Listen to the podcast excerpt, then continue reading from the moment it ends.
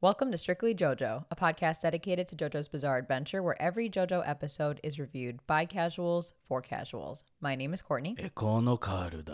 This is episode 17, and we're reviewing part two Battle Tendency The Deeper Plan. As always, there'll be spoilers for this episode and anything that's happened in the JoJo anime, so you've been warned. I enjoyed this episode. I think it's a good one because we we stray a little bit away from just a lot of you know exposition and actually have like a full battle, but a battle that only takes place in one episode. So I kind of liked it. Like it was condensed, but it was like the right size for this this face off with ACDC. Yeah, it was a good episode. Um, I think it's nice that the show decided to skip the three weeks of Joseph and Caesar's Hamon training to just show the beginning with the pillar and the end. Um, so there is no time wasted, and then it yeah it just literally jumps right into the first boss fight for Joseph as well. Um, in many ways, it's a blessing. It's kind of like what happened in part one, where I think we skipped most of Jonathan's Hamon training.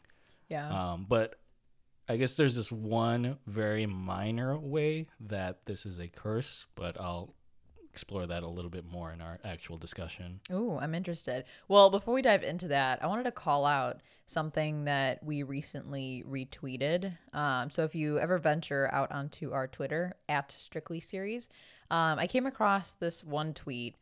I don't know. It just says like cursing with knowledge, and then I looked at the the picture or the Cursing with knowledge or cursed with knowledge? it says cursing with knowledge. Okay. it says cursing with knowledge. Um, but the the screenshot that the person posted, these people were freaking out over the shadow lines in battle tendency, and I'm like, I don't understand what's weird about the shadow lines. But then I was looking at the comments, and I never realized until now that the shadow lines in both part one and part two, since they that season one has the same animation style, um, all the shadow lines are geometric they're either like diamond or square shapes um, or they're kind of like oval or cir- circular? I don't know how to describe it but if you go on there and take a look at some of the screenshots people posted or really just watch an episode of jojo from part one or part two you'll notice it. And it's not every single shadow like the smaller shadows are still very realistic following the natural curves of like someone's hand or their their clothing or whatever but it's the larger sweeping shadows are the ones that have these geometric shapes and i'm like Hmm. i can't unsee it now and i'm not mad about it because i actually have a, a deeper appreciation for the animation style um, and what the animators did for this first season but yeah it's it's interesting to look at Yeah, I'm looking at some of the images in like the replies to the tweet, and yeah, it's something that I never even noticed. Um, and I think it's probably just not like budget and budget and time constraints. I'm sure because, as most of you know, like JoJo is a very detailed anime when it comes to the animation. So I'm sure like David Production has to allot time to uh, creating these very detailed and fabricated character designs that th- there's not much room to actually put in for like as detailed shading too. Well, like I said, there's still detailed shadows at the smaller level, um, especially when you get a close-up shot of certain characters. There's you can still see like the smaller shadows that follow natural curvature, but I like to think of it as like an artistic choice for David Production to Yeah, say like see that too. let's add these geometric shapes, and it kind of plays into. Um, you know how anytime in JoJo there's like a, a serious, you know, very tense moment, and you get like a close up shot of one of the characters and the colors all switch. Mm-hmm. Um, oftentimes in the background and the foreground of one of those moments, there are geometric shapes. Like I think in this episode, I noticed since I was looking at the shadows, I noticed that when there was a, a shot like that of Joseph's face, his colors changed. Um, there were diamonds that kind of went across, like translucent diamonds or transparent. I don't know, uh, either one. Um, they kind of went across the foreground of the shot of his face, and I'm like, oh yeah, there are a lot of geometric shapes in those moments. So maybe it's just kind of tying that all together. Mm. And maybe I get I haven't seen any of the manga panels, but it's possible that could have been an artistic choice in the manga as well. Um, if anyone wants to verify that, please let us know. Um, but yeah, it's just another interesting tidbit um, with again the style of the show. And if you haven't seen it, you know, do venture on to our Twitter, um, again, at Strictly Series to see the retweet that we have on there. Um, and yeah, you'll also be able to never, Never unsee, unsee it. it. and I'll do you one better. I'll do you one better. I feel like I have seen this posted on Reddit before, so I'm not going to take credit for it or anything. But um, you'll also never be able to unsee the ball sacks on people's faces. And what do I mean by that? As you're looking at me with great confusion, um, certain characters, especially in parts one, two, and especially in part three, when they furrow their brows, right in between their two eyebrows, like the skin there, when their brows are furrowed, it looks like a ball sack. It's more prominent in part three. Um, if you look at some of those characters during very tense moments, but I, I also noticed that in this episode because there's a couple of shots of ACDC where he's like glaring or like you know angry or whatever, and in between his eyebrows, the skin that furrows up looks like a ball sack. What the fuck? I'm trying to look up images right now, but maybe it's gonna be another thing where uh, once I see it, I can't unsee it. Okay, I Best see- example is look at Polnareff. Polnareff from part three. Just Google Polnareff. Um, look at any of the shots from the anime, and he like has constant ball sack furrowed brow because he doesn't have eyebrows, so it's it's like more obvious on him, right? You can't unsee the ball sack in between his two non-existent eyebrows. That's kind of like Peter Griffin with his chin. and He has the little curves. Oh yeah, like- that looks like a ball sack too. well, great. Now, now part three is ruined for me. or, hear me out. No. It's enhanced. what do you mean enhanced? seeing the ball sacks enhances your experience when watching part three. Oh, You got to think positive. sure. But on to more important topics of discussion. The episode itself, the deeper plan. What were your so we talked a little bit about our overall thoughts. Anything else you wanted to add about, you know, takeaways from this episode? no. Oh, okay. I thought we would just. Uh, it would be best to just dive right into the summary. hey, I'm down for that. You Unless you alluded had to anything. Well, you alluded to having like a little more info that you wanted to share. The the curse or whatever that you were talking about. But are No. you saving that? Again, it, it's a very minor thing. Like, I'll get it over with in the first minute of our discussion. Okay, sounds good. Well, I guess I just have one more thing I wanted to mention. Um, as far as this episode goes, I just love that, and I'll I'll dive into this more when we kind of talk through the episode. But I love that this is like the the one and only opponent that Joseph faces that really kind of puts puts him to the test, not physically but mentally, because ACDC's approach is almost one for one to Joseph. So we'll talk about that a little bit more. But I think that's my favorite part of this episode is just the unique opponent that he that Joseph has this time around. Mm-hmm. But yeah, let's go ahead and get deeper. That's what she said into the summary for part two, episode eight The Deeper Plan. On opposite sides of Zawardo, Cars and Lisa Lisa jointly explain that the former needs a perfectly cut redstone of Aja, the super hot fire Aja, that the latter is in possession of in order to power the stone mask that the former created to become the ultimate life form and ultimate head- headache for the latter. Joseph, who has the big brain suggestion to destroy the stone, but since it is needed to defeat the Pillarmans as well, Lisa Lisa must guard it with her life life. Meanwhile, she gives Joseph and Shiza their final exam, which is to beat Loggins and Messina in a Hamon battle. Shiza proves formidable against Messina, but Joseph's test is delayed indefinitely as ACDC arrives to Air Supplena Island in time to kill Loggins in pursuit of the super hot fire Aja. The pair engage in a battle of quiplash over a field of spikes. Joseph, who manages to slice off ACDC's arm with a wire trap that sends the Pillarman mentally spiraling. However, he recovers in time to steal Loggins' arm and attack Joseph with his red hot bloody streams. Wink, wink. Though it seems our Hamon hero has come to his wits' end, he nonetheless calls upon the power of amateur stage magic to set up another wire trap for ACDC and disintegrates the Pillarman with his Hamon overdrive. Joseph proceeds to ingest the antidote for his poisonous windpipe ring from ACDC's nose ring, which miraculously survived the heat of the battle, leaving only Wamuu's ring to deal with before its deadline in six days. As Joseph heads back to Hamon headquarters, it is revealed that ACDC's nervous system is inconspicuously clinging to his back, So I guess you could say it literally is nervous. And now on to our next segment of the show is that a music reference where we document any and all nods, homages, and tributes that this extraordinary anime makes to the ordinary world of music. This is a very brief moment in this episode where this character is introduced, although I think she plays a bigger role in the subsequent episode.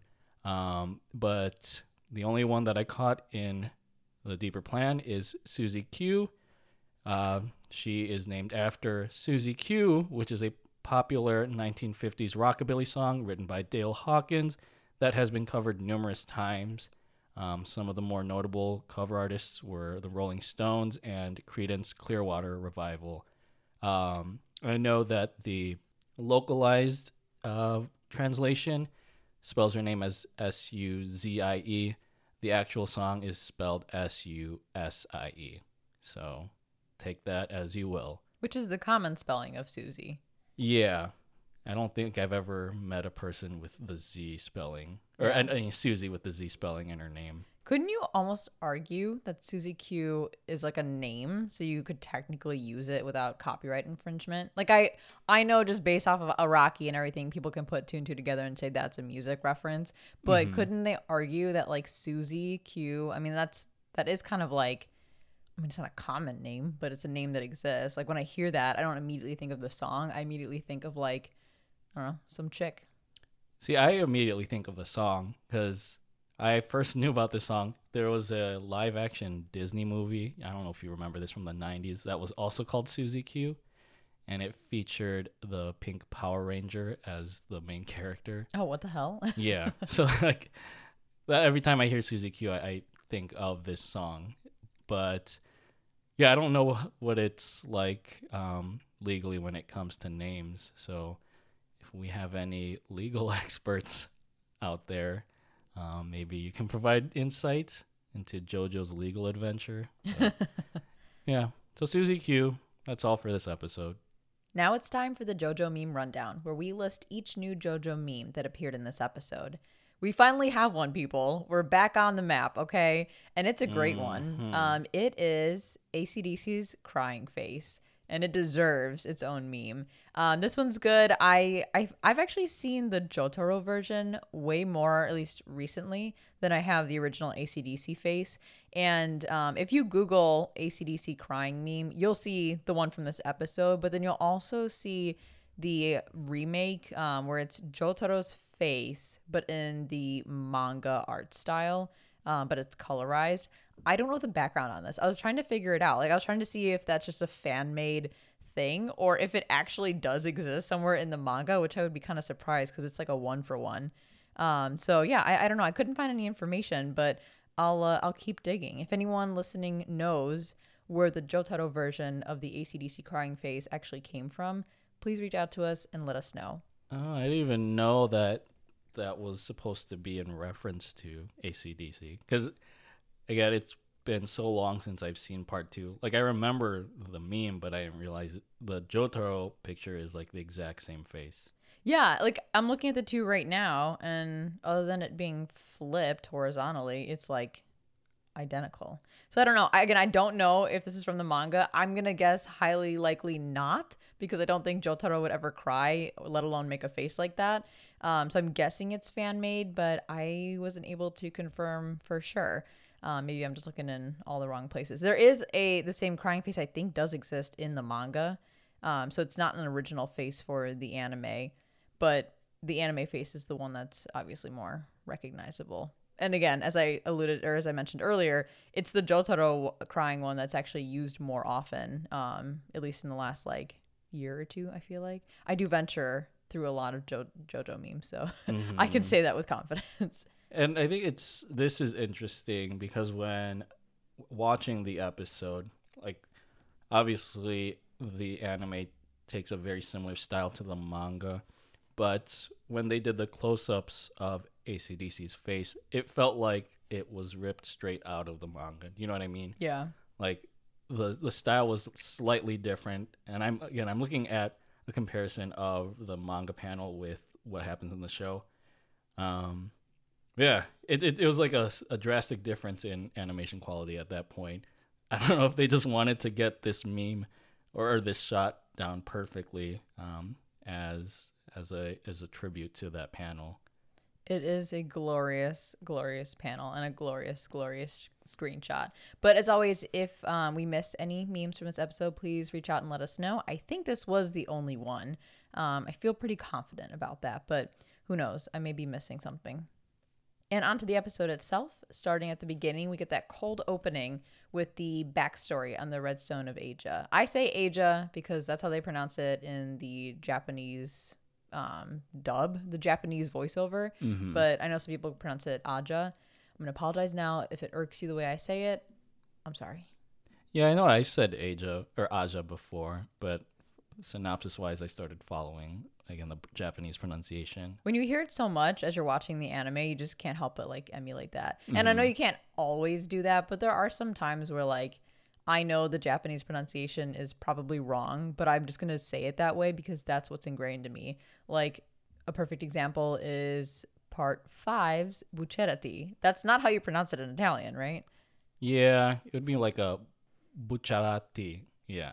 Yeah, I know here people trying- be like bucciarati, and I'm like, oh, it's buccerati. I know I'm saying it technically incorrectly, but that's how they say it in the Japanese voiceover. yeah. Although I, there was a video um, of it looks like a anime convention in Italy, and there's someone in the crowd that's holding up a picture of Bucciarati in like almost like the religious figure Yeah. style, and the crowd. Yeah, it's predominantly Italians, but they also pronounce it the way they do in the Japanese, which is the bucciarati, bucciarati. Yeah, so, maybe if they've accepted it, I can accept it. Yeah. And I think that was actually when Araki went to visit. He like did some sort of um, you know, I don't know if it was a meet and greet, but it was some sort of like fan event Yeah, in I- Italy after the premiere of part 5. So he he was in Italy during that time and I'm pretty sure that's where that video comes from.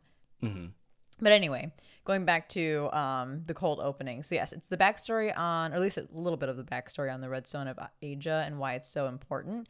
And then we go from like Cars narrating that to Lisa Lisa kind of narrating that same story.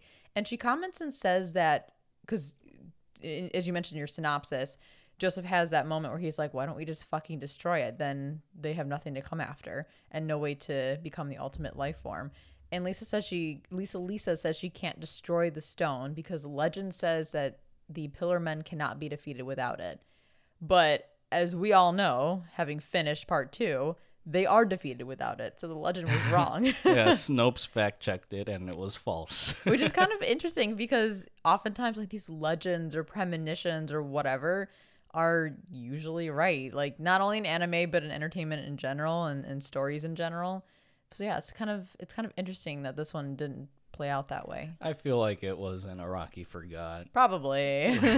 he didn't realize, oh yeah, I mentioned this gem being significant. I then- mean, to be fair, it could still technically be needed to defeat Cars, as we all know his the way his story ends up at the end of this. But I don't know. We'll we'll never know. It could be head headcanon. It could be Araki's headcanon.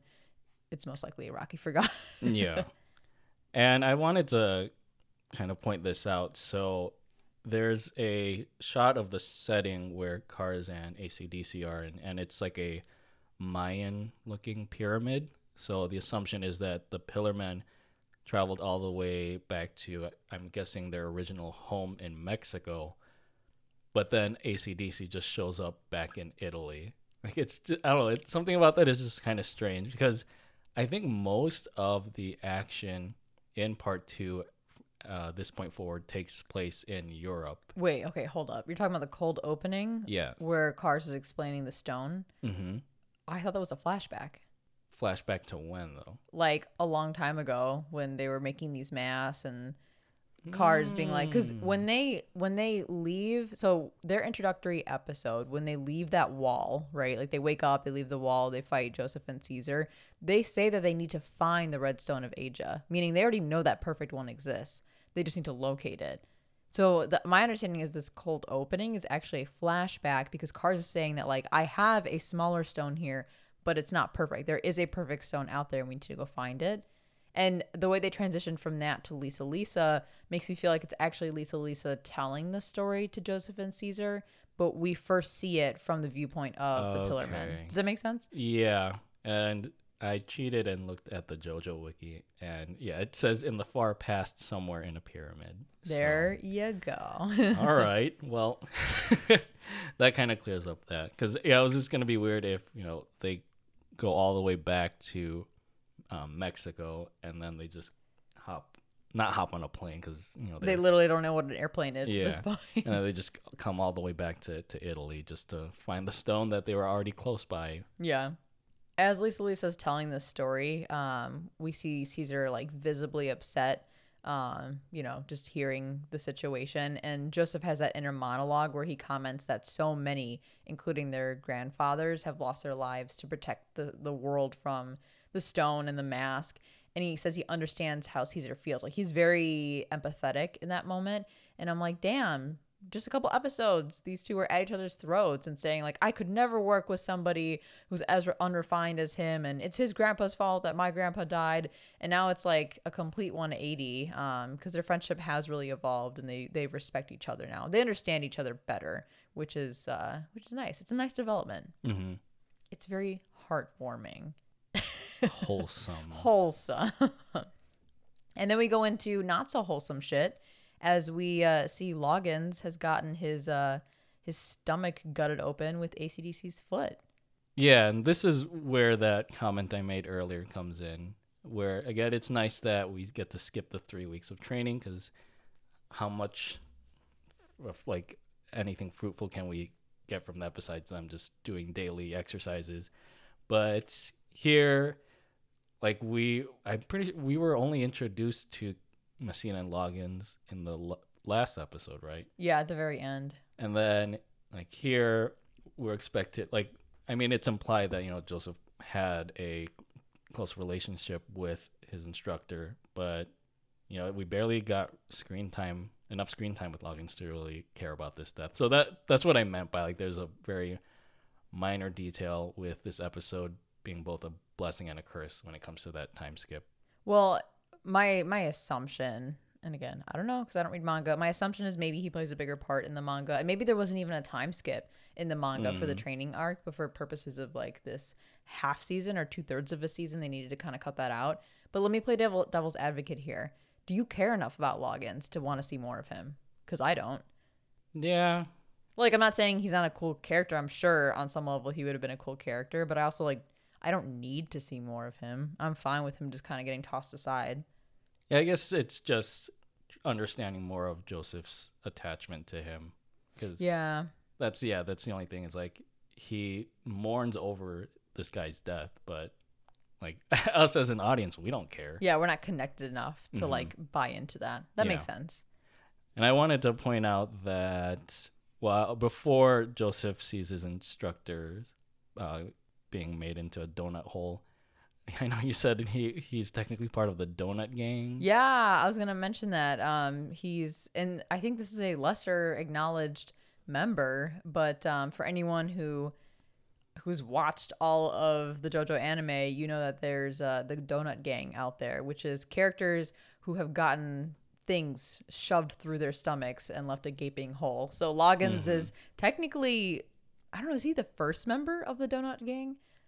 Um, yeah, I'm thinking back to Like, I don't think anyone else has gotten donutted before this, right? No, not that I remember. Yeah, so he must be like the inaugural member. Um, but he's also like probably the most forgotten member. But yes, he is technically a member of the Donut Gang. Um, and I, I, I mean, I, sh- I shouldn't say I, I won't spoil it because you know the whole point of us switching formats was so that we could talk openly about JoJo. But as we all know, there's um, there's certainly a, a major Donut Gang member in Part Three. Um, there's a uh, an Araki Forgot or more like a JoJo Logic Donut Gang member from Part Four. Um, and I'm pretty sure there's one from Part Five. Yeah, I remember the one from part three, but four and five. When we get to those, um, I'll have to jog my memory back. You don't remember? No, I just want to. Okay, it's it's Koichi from Part Four, but he lives. part four is just a blur to me. Maybe because it's that's my least favorite part. Oh my god, I love Part Four. um, but yeah, actually, going back to what I was saying, um, this is just a stupid note, but I just like how Joseph says the night is always darkest before the dawn. And do you know why? Because he's in Italy? I don't know. It's a it's a Dark Knight quote. Oh my god. you know, I love pointing out Dark Knight, Star Wars shit and that I notice in like anime. So Did it originate? It didn't originate from there, right? no, I'm sure this was a quote that's been used countless times in in other forms besides like this show and and the Dark Knight film. But But it's in there. yeah. And that makes you all Yeah, so I've reached my quota of you know Dark Knight references in a strictly series podcast for this episode. as ACDC and Joseph are interacting, um, at least in the initial parts of their interaction, ACDC warns Joseph. Uh, He like tells him to get out of his way or he'll kill him. And my mind is like, why? Why is that a thing? Like, why do the Pillar Men constantly feel like sparing these Hamon users, specifically Joseph and Caesar, but they won't spare like civilians, right? Like they they ripped through Mark from like the the earlier episode. They like sheared half his body off and they didn't care. Um, but they won't kill Joseph and Caesar, who clearly pose the biggest threat to them because they've commented how they've killed so many Hamon users because they're weak against Hamon. But for some reason, they just don't rip right through these two guys.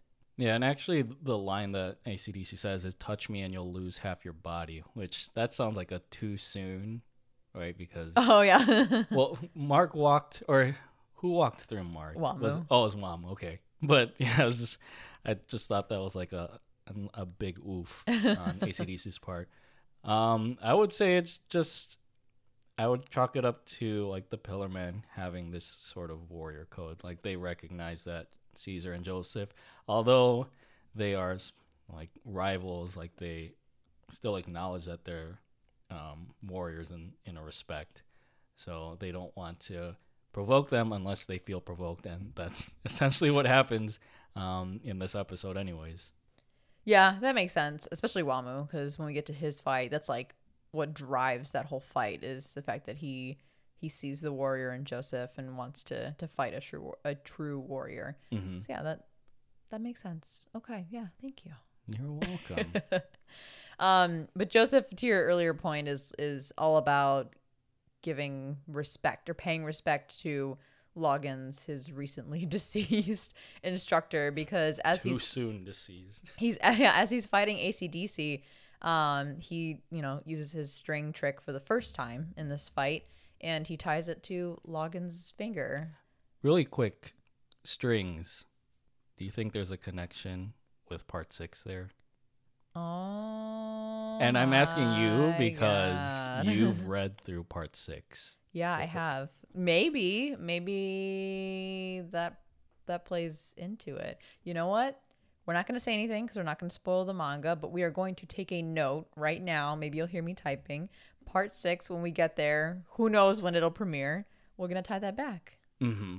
And maybe it, it's just you know Araki pulling things from uh, previous parts to kind of show this connection between all the Joestars. But the moment that Joseph mentions, "Oh, I'm gonna deal with ACDC using these strings," I was like, "Oh, Or it could be us as major JoJo fans just over analyzing everything. But I will I will say that like there are those small nods, again, intentional or not, that make us think that everything's like really interconnected. You pointed out in a previous episode that the gloves that jo- or that Joseph wears looks identical to the gloves that Jonathan wears, mm-hmm. and then the belts that Jotaro is wearing in part 3 look very reminiscent of Caesar's headband from part 2.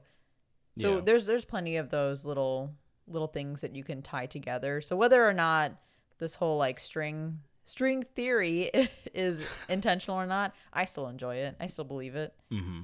But yeah, speaking of those strings, yes. Um Joseph allows Loggins to get first blood on ACDC. And he does comment, he's like, it's a little morbid for my taste, but I'm going to do this. And I'm like, you know, as always, I love Joseph because he cares about others so much, even if he doesn't, you know, try to make that known at, at the get go. And here's just another perfect example of that. But then it backfires on him when ACDC goes and melts the shit out of his corpse. out of his what? Melts the shit out of his corpse. Oh, yeah, that was bad. that was kind of twisted on his part. Um, And I, another thing I just wanted to point out: how did Joseph get the string soaked in vegetable oil? You know, you don't ask questions, okay? Yeah. Joseph just does does these things and they always work. He comes up with the most elaborate ways, like elaborate and unexpected ways of defeating his enemies with like little to no resources or time. And yet Yeah. it still works out perfectly. it's like when he was fighting um straight straight so it's like where did he get fucking like six grenades from? Or yeah, And how did he tie them to his body? or how did he carry those little hamon shot glasses Yeah. without them breaking throughout like his running? It's just what makes Joseph so awesome. That and the fact that he's constantly giving us um, reminders that he cares so much about his grandma. Because then he goes and comments saying that like he skipped school a lot, but he was always good at remembering Erina's history lessons. And I feel like that's not him saying that he was interested in what she was saying. That was more like he was paying respect to her and you know making sure to really pay attention when Erina was the one teaching him. hmm But I don't know. That, that's my thought anyway. Yeah, to that regard, he quotes Sun Tzu, um, who I know is like a Chinese uh, war philosopher. Um, I think specifically quoting from his his work, The Art of War, victory is decided before the battle is fought. I thought that was interesting that Joseph picked out that line because this is basically his mantra in how he battles his enemies. I would say it's like a more philosophical version of like now you'll say because he always anticipates his enemies' moves and knows exactly how to counter it before they even know it. Yeah. And speaking of which, as he's, you know, kind of starting off this fight with ACDC and he chops his arm off using that string, going back to the the one and only meme that we've identified for this episode, ACDC starts fucking bawling. And I think that the way David Productions um, you know, approached this moment was so smart because I mean ACDC has one of the best reactions of any villain ever when he busts into tears, like screaming and crying, and then suddenly fucking 180s and snaps out of it. But the whole time there's no music, and I thought that was such a smart choice. Like it's it's like dead quiet in the background to allow um his voice actor to really shine in this moment, and I think to emphasize like the the impact and just like make the the viewer feel like extra uncomfortable with like this reaction of a not only a grown ass adult but like a 2000 year old adult. So i thought it was it was such a good choice. And props to the voice actor who is keiji fujiwara um, for such an awesome performance in this really quick scene and such a hilarious cry and i do want to note too that he did pass away Yes. i think somewhat recently right like in the last like couple years I want to say it was last year. Um, what was his name again? keiji fujiwara Sorry, I'm gonna make a quick search on Wiki. Yes, he died last year, April 2020. Dang. Yeah, that was that was kind of sad news. Um, because I, I thought he, He was only 55 too. oh so sad. Yeah, I feel like he he he had um a great voice, and I think he was a, a really talented voice actor. So this will stand out as one of his uh one of his best performances, at least in my eyes. Yeah. And well, I just love how the the crying just stops immediately. Yeah. it doesn't like fade out, it just stops. Something about like something stopping suddenly like just for the comedic timing, like it always gets me. I don't know why. Yeah, not only that, but like he stops and all you get is a shot of his back. So you don't actually know what's going through his head. And there's like that pause. It's like a perfectly timed pause. And then it just like zooms in on his face and he's like, oh, I feel so much better now. Yeah. And then he turns the tables, he tables the turntables, and he gives uh, Joseph a Sun Tzu quote, which is to fight is to deceive. All warfare is based on deception, which is essentially the same quote that Joseph told him. Or, yeah, in a way it is. But part of me wondered if ACDC would have been even been alive or if he was still hibernating around the time Sun Tzu was alive. But I think it's possible because I looked it up and Sun Tzu lived around 500 BC. But that all aside, it's weird because I feel like ACDC after this point was very straightforward with his attacks on Joseph. So I still think Joseph is the more prominent of the two opponents to put this philosophy into action. But Joseph des- definitely gets a taste of his own medicine throughout this Yeah. fight with ACDC because um, as things progress, like Joseph comments that he can't read ACDC's mind, unlike his other opponents. Um, and he feels as though ACDC is reading his mind instead. And you get that. I mean, that's that's like the whole the whole point of this fight, right? And, Mm-hmm. and why I really enjoy this fight in this episode because Joseph is up against somebody who uses the same tricks and thinks the same way and i mean like literally like a one for one type of um fighting style if you want to call it a fighting style and it's like how do you overcome that right like that's his trump card is to be able to pr- predict someone's line be able to distract people um and like come up with some interesting schemes but how do you do that when someone catches onto it and then also kind of sends that back at you Yeah, it just reinforces how different the Pillar Men are from the typical like Hamon or Stone Mask opponents that we've seen previously. Because, like at the very end of it, ACDC is a superhuman being who's lived thousands of years, so he has all this experience, and like he knows. I'm pretty sure he can read whatever move Joseph has up his sleeve until you know Joseph finally gets to one up him. one of the parts that like really just kind of had me squirming was of course when ACDC's nails lift up and his veins come out. I'm like, this is a gnarly moment. Like gnarly. Don't get me wrong. It it didn't make me queasy the way the carotid artery rob the carotid artery part from um part one like that that really made me queasy like i kind of got sick from that but this is more just like gross and i'm like oh god like that's just like terrible imagery to be looking at See, for me, this was the worst. Was Like, it? there's there's nothing I hate more than seeing like displaced fingernails or toenails. Like it, that stuff just weirds me out. Well, they didn't hold back in this episode. You got to see the like- whole thing. Yeah, two or three times where you, see it happen, and it's just like it makes me quease. Yeah, it's um ACDC is an interesting opponent. We get that flash in the middle of the fight though to Caesar's trial when he's facing Messina. And Messina comments so after the fight, Messina comments that even though Caesar's passed his trial with flying colors, he's actually more concerned with whether Joseph is passing his trial. Um, and then Caesar replies by saying the only reason he's strong is because he didn't want Joseph to surpass him.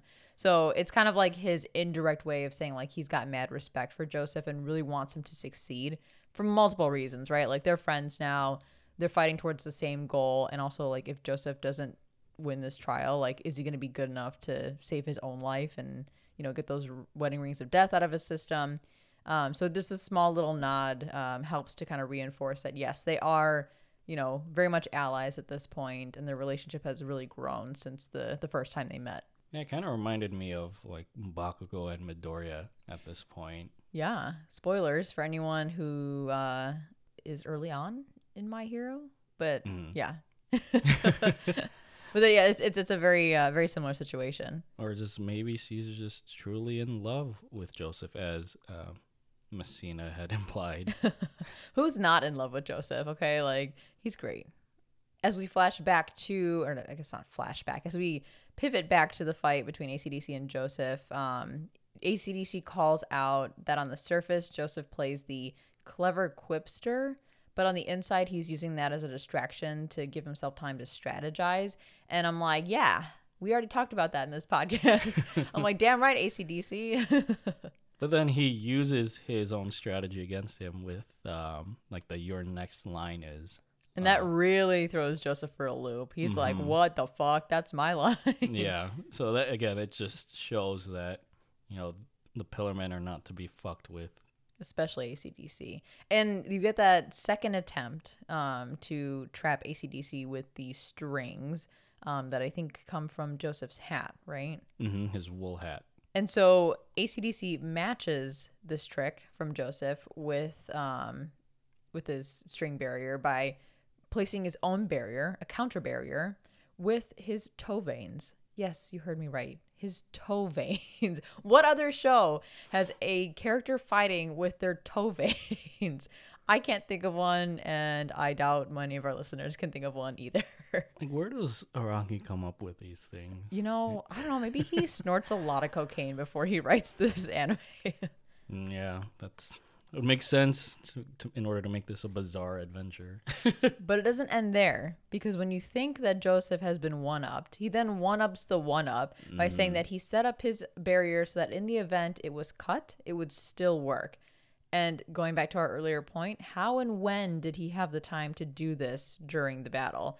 It's like JoJo logic because time works normally, but then doesn't work normally because I don't know, maybe he's got like supersonic brain power to be able to think and do that very quickly. Yeah, because you see the string just slowly receding his wool hat. So it's he didn't. It wasn't like he was holding the string and then tying these intricate loops um, in order for the sleight of hand trick to work. So I don't know. It's just again one of the things you just have to accept. But I like that before this, um, Joseph claims like ACDC is already lost, and that humanity has evolved much, or has evolved a lot in the 2,000 years that he's hibernated. But it's evolved to the point where humanity can perform cheap magic tricks. so it's like Oh, it's just a testament to how sometimes Joseph can be really stupid. Yeah, he's he's brilliantly dumb or Yes. stupidly smart. I don't know, one of the two. Like an oxymoron. Oxymoron. but in the end, he prevails and he defeats ACDC like to a certain degree, right? hmm Because we get that shot at the very end of the episode with his big ass brain, big brain time, stuck to Joseph's back. So technically, this battle didn't take place over the course of one episode. There's still like uh, battle 1.2 in the next. Yeah, I mean, yes and no, right? Like, it's not like a pause in the middle of an ongoing battle. It's like two different sections or two, different- two different parts of this battle. So it's not like, you know, something happened and then like they cut in the middle of it and we got to wait till the next episode. It's like this part of the battle is concluded. Joseph won, but there's a second battle that takes place in the next episode. That's that's the way I view it. I don't know, maybe I'm just diving into it too much. hmm And was that really the antidote, or was that snot? I like to think it was actually snot. Like he just blew a bunch of snot in there, um, and then Or so like the Joseph snot ate it the as like snot is the antidote. yeah, Like, as like a last in your face to to Joseph, making him consume his boogers. yeah, that was, that was lovely and unsanitary. I, I do want to say though, um, again, going back to how much I enjoy this fight, it made me realize that most of Joseph's fights are not physical battles, they're mental battles. Because as you watch this fight with ACDC, there's not a lot of action animated into this fight, um, unlike the fights that like Jonathan goes through or that Jotaro goes through. Like Jotaro's a perfect example of like an action packed fight.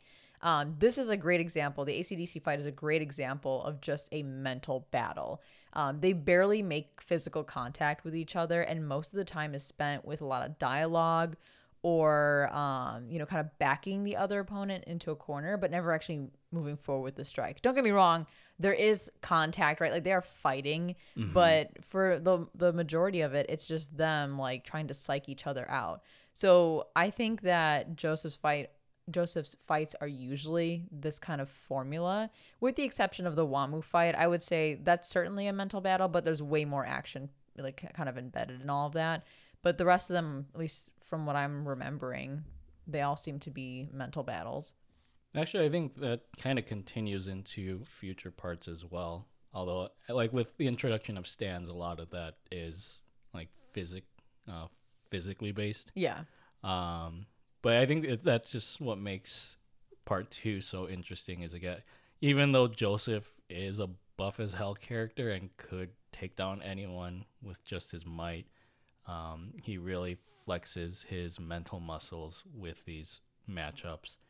And it, again, it makes sense because these are superhuman, supernatural beings. So physicality is not always going to be the best way to to fight these opponents. So you have to resort to your big brain time to to actually take them down. And honestly, I don't think Joseph or any human, except maybe like Lisa Lisa, could physically go up against the Pillarmen.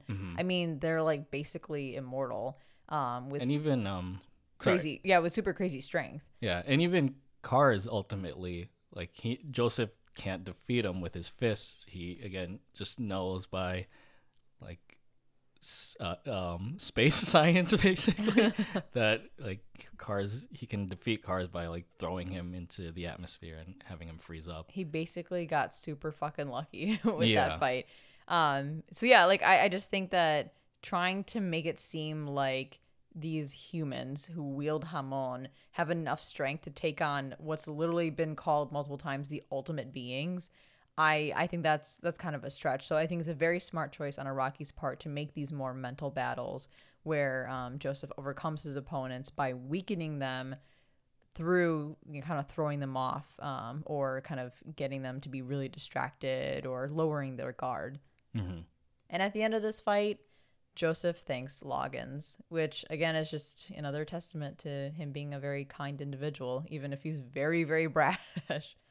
Yeah, Loggins, thanks for your five minutes of connecting with us. Thanks for starting the Donut Gang. yeah, that too. In the preview for the next episode, um, spoilers based off the title, Stroheim is back because it's called My boy. it's called Von Stroheim's Revenge or something like that. Yeah, which it's weird because you, you don't see anything um, hinting to it in the preview, and then you get the title that just and you're says. just like, oh shit, I guess Stroheim's back. but I'm excited to see it, um, or to see his return, especially if it features the one meme that I love of Stroheim, or if that. oh yeah, yeah, the I don't remember. Yeah. I don't remember if it's in this episode or if it's further down the line. But I think I said previously, uh, Stroheim is one of my favorite characters in part two, so I'm eager to see him back in the action. yeah, and get more of his amazing, crazy voice acting. hmm And that brings us to our final thoughts for part two, episode eight, the deeper plan. So, any closing remarks for this deep, deep episode? Yeah, um, my closing remark is this isn't a dick slinging contest. This is a big brain slinging contest. That's the best way I can sum up this fight, and I say that with a lot of love. I enjoyed it. It was a great episode contained in one episode. Um, and yeah, ACDC is a really, really cool antagonist. Very different from the other two Pillar Men, um, and rightfully so. hmm What about you? Yeah, it was a, it was a good episode overall. I think ACDC proves to be a formidable first boss fight for Joseph in the three Pillar Men boss fights that we're getting, just because he was able to get into Joseph's psyche. Um, but thankfully, Joseph managed to stay one step ahead um, with his weird humanity involving sleight of hand trick, which again, it's a little more of that typical Joestar one-upsmanship that we'll continue to see in this part, and I would say in future parts as well. Um, I know we haven't seen the last of ACDC, which is, I guess, a good thing because you know a superhuman being such as a Pillar Man shouldn't go down so easily. But yeah, I'm looking forward to what we'll or what's coming up in the next episode. Because again, I don't really remember what happens. we actually get another really great meme from the next episode. I'm just gonna say, nice. oh yeah, okay, I remember that part from this episode, and you know that just brings up our the whole Oedipus cl- complex discussion again. but yeah, I guess I'll look forward to that plot. yeah, and look forward to all of our listeners to our our review of the next episode because it's it's a great episode, and I'm sure it'll be a, an even better discussion. And that wraps up episode 17 of Strictly JoJo. If you enjoyed the podcast and would like to support the show, then head over to patreon.com slash the Strictly series and subscribe on your favorite podcast service so you can be notified when new episodes premiere every other Monday. Follow us on Instagram at the Strictly Series and on Twitter at Strictly Series and connect with us there or on our website, thestrictlyseries.com, to share your thoughts on JoJo's Bizarre Adventure. You'll also find more info on Strictly Anime, our other podcast for anime reviews and discussions. Thank you so much for listening and sharing our love of JoJo. Stay weeb, everyone. To be continued.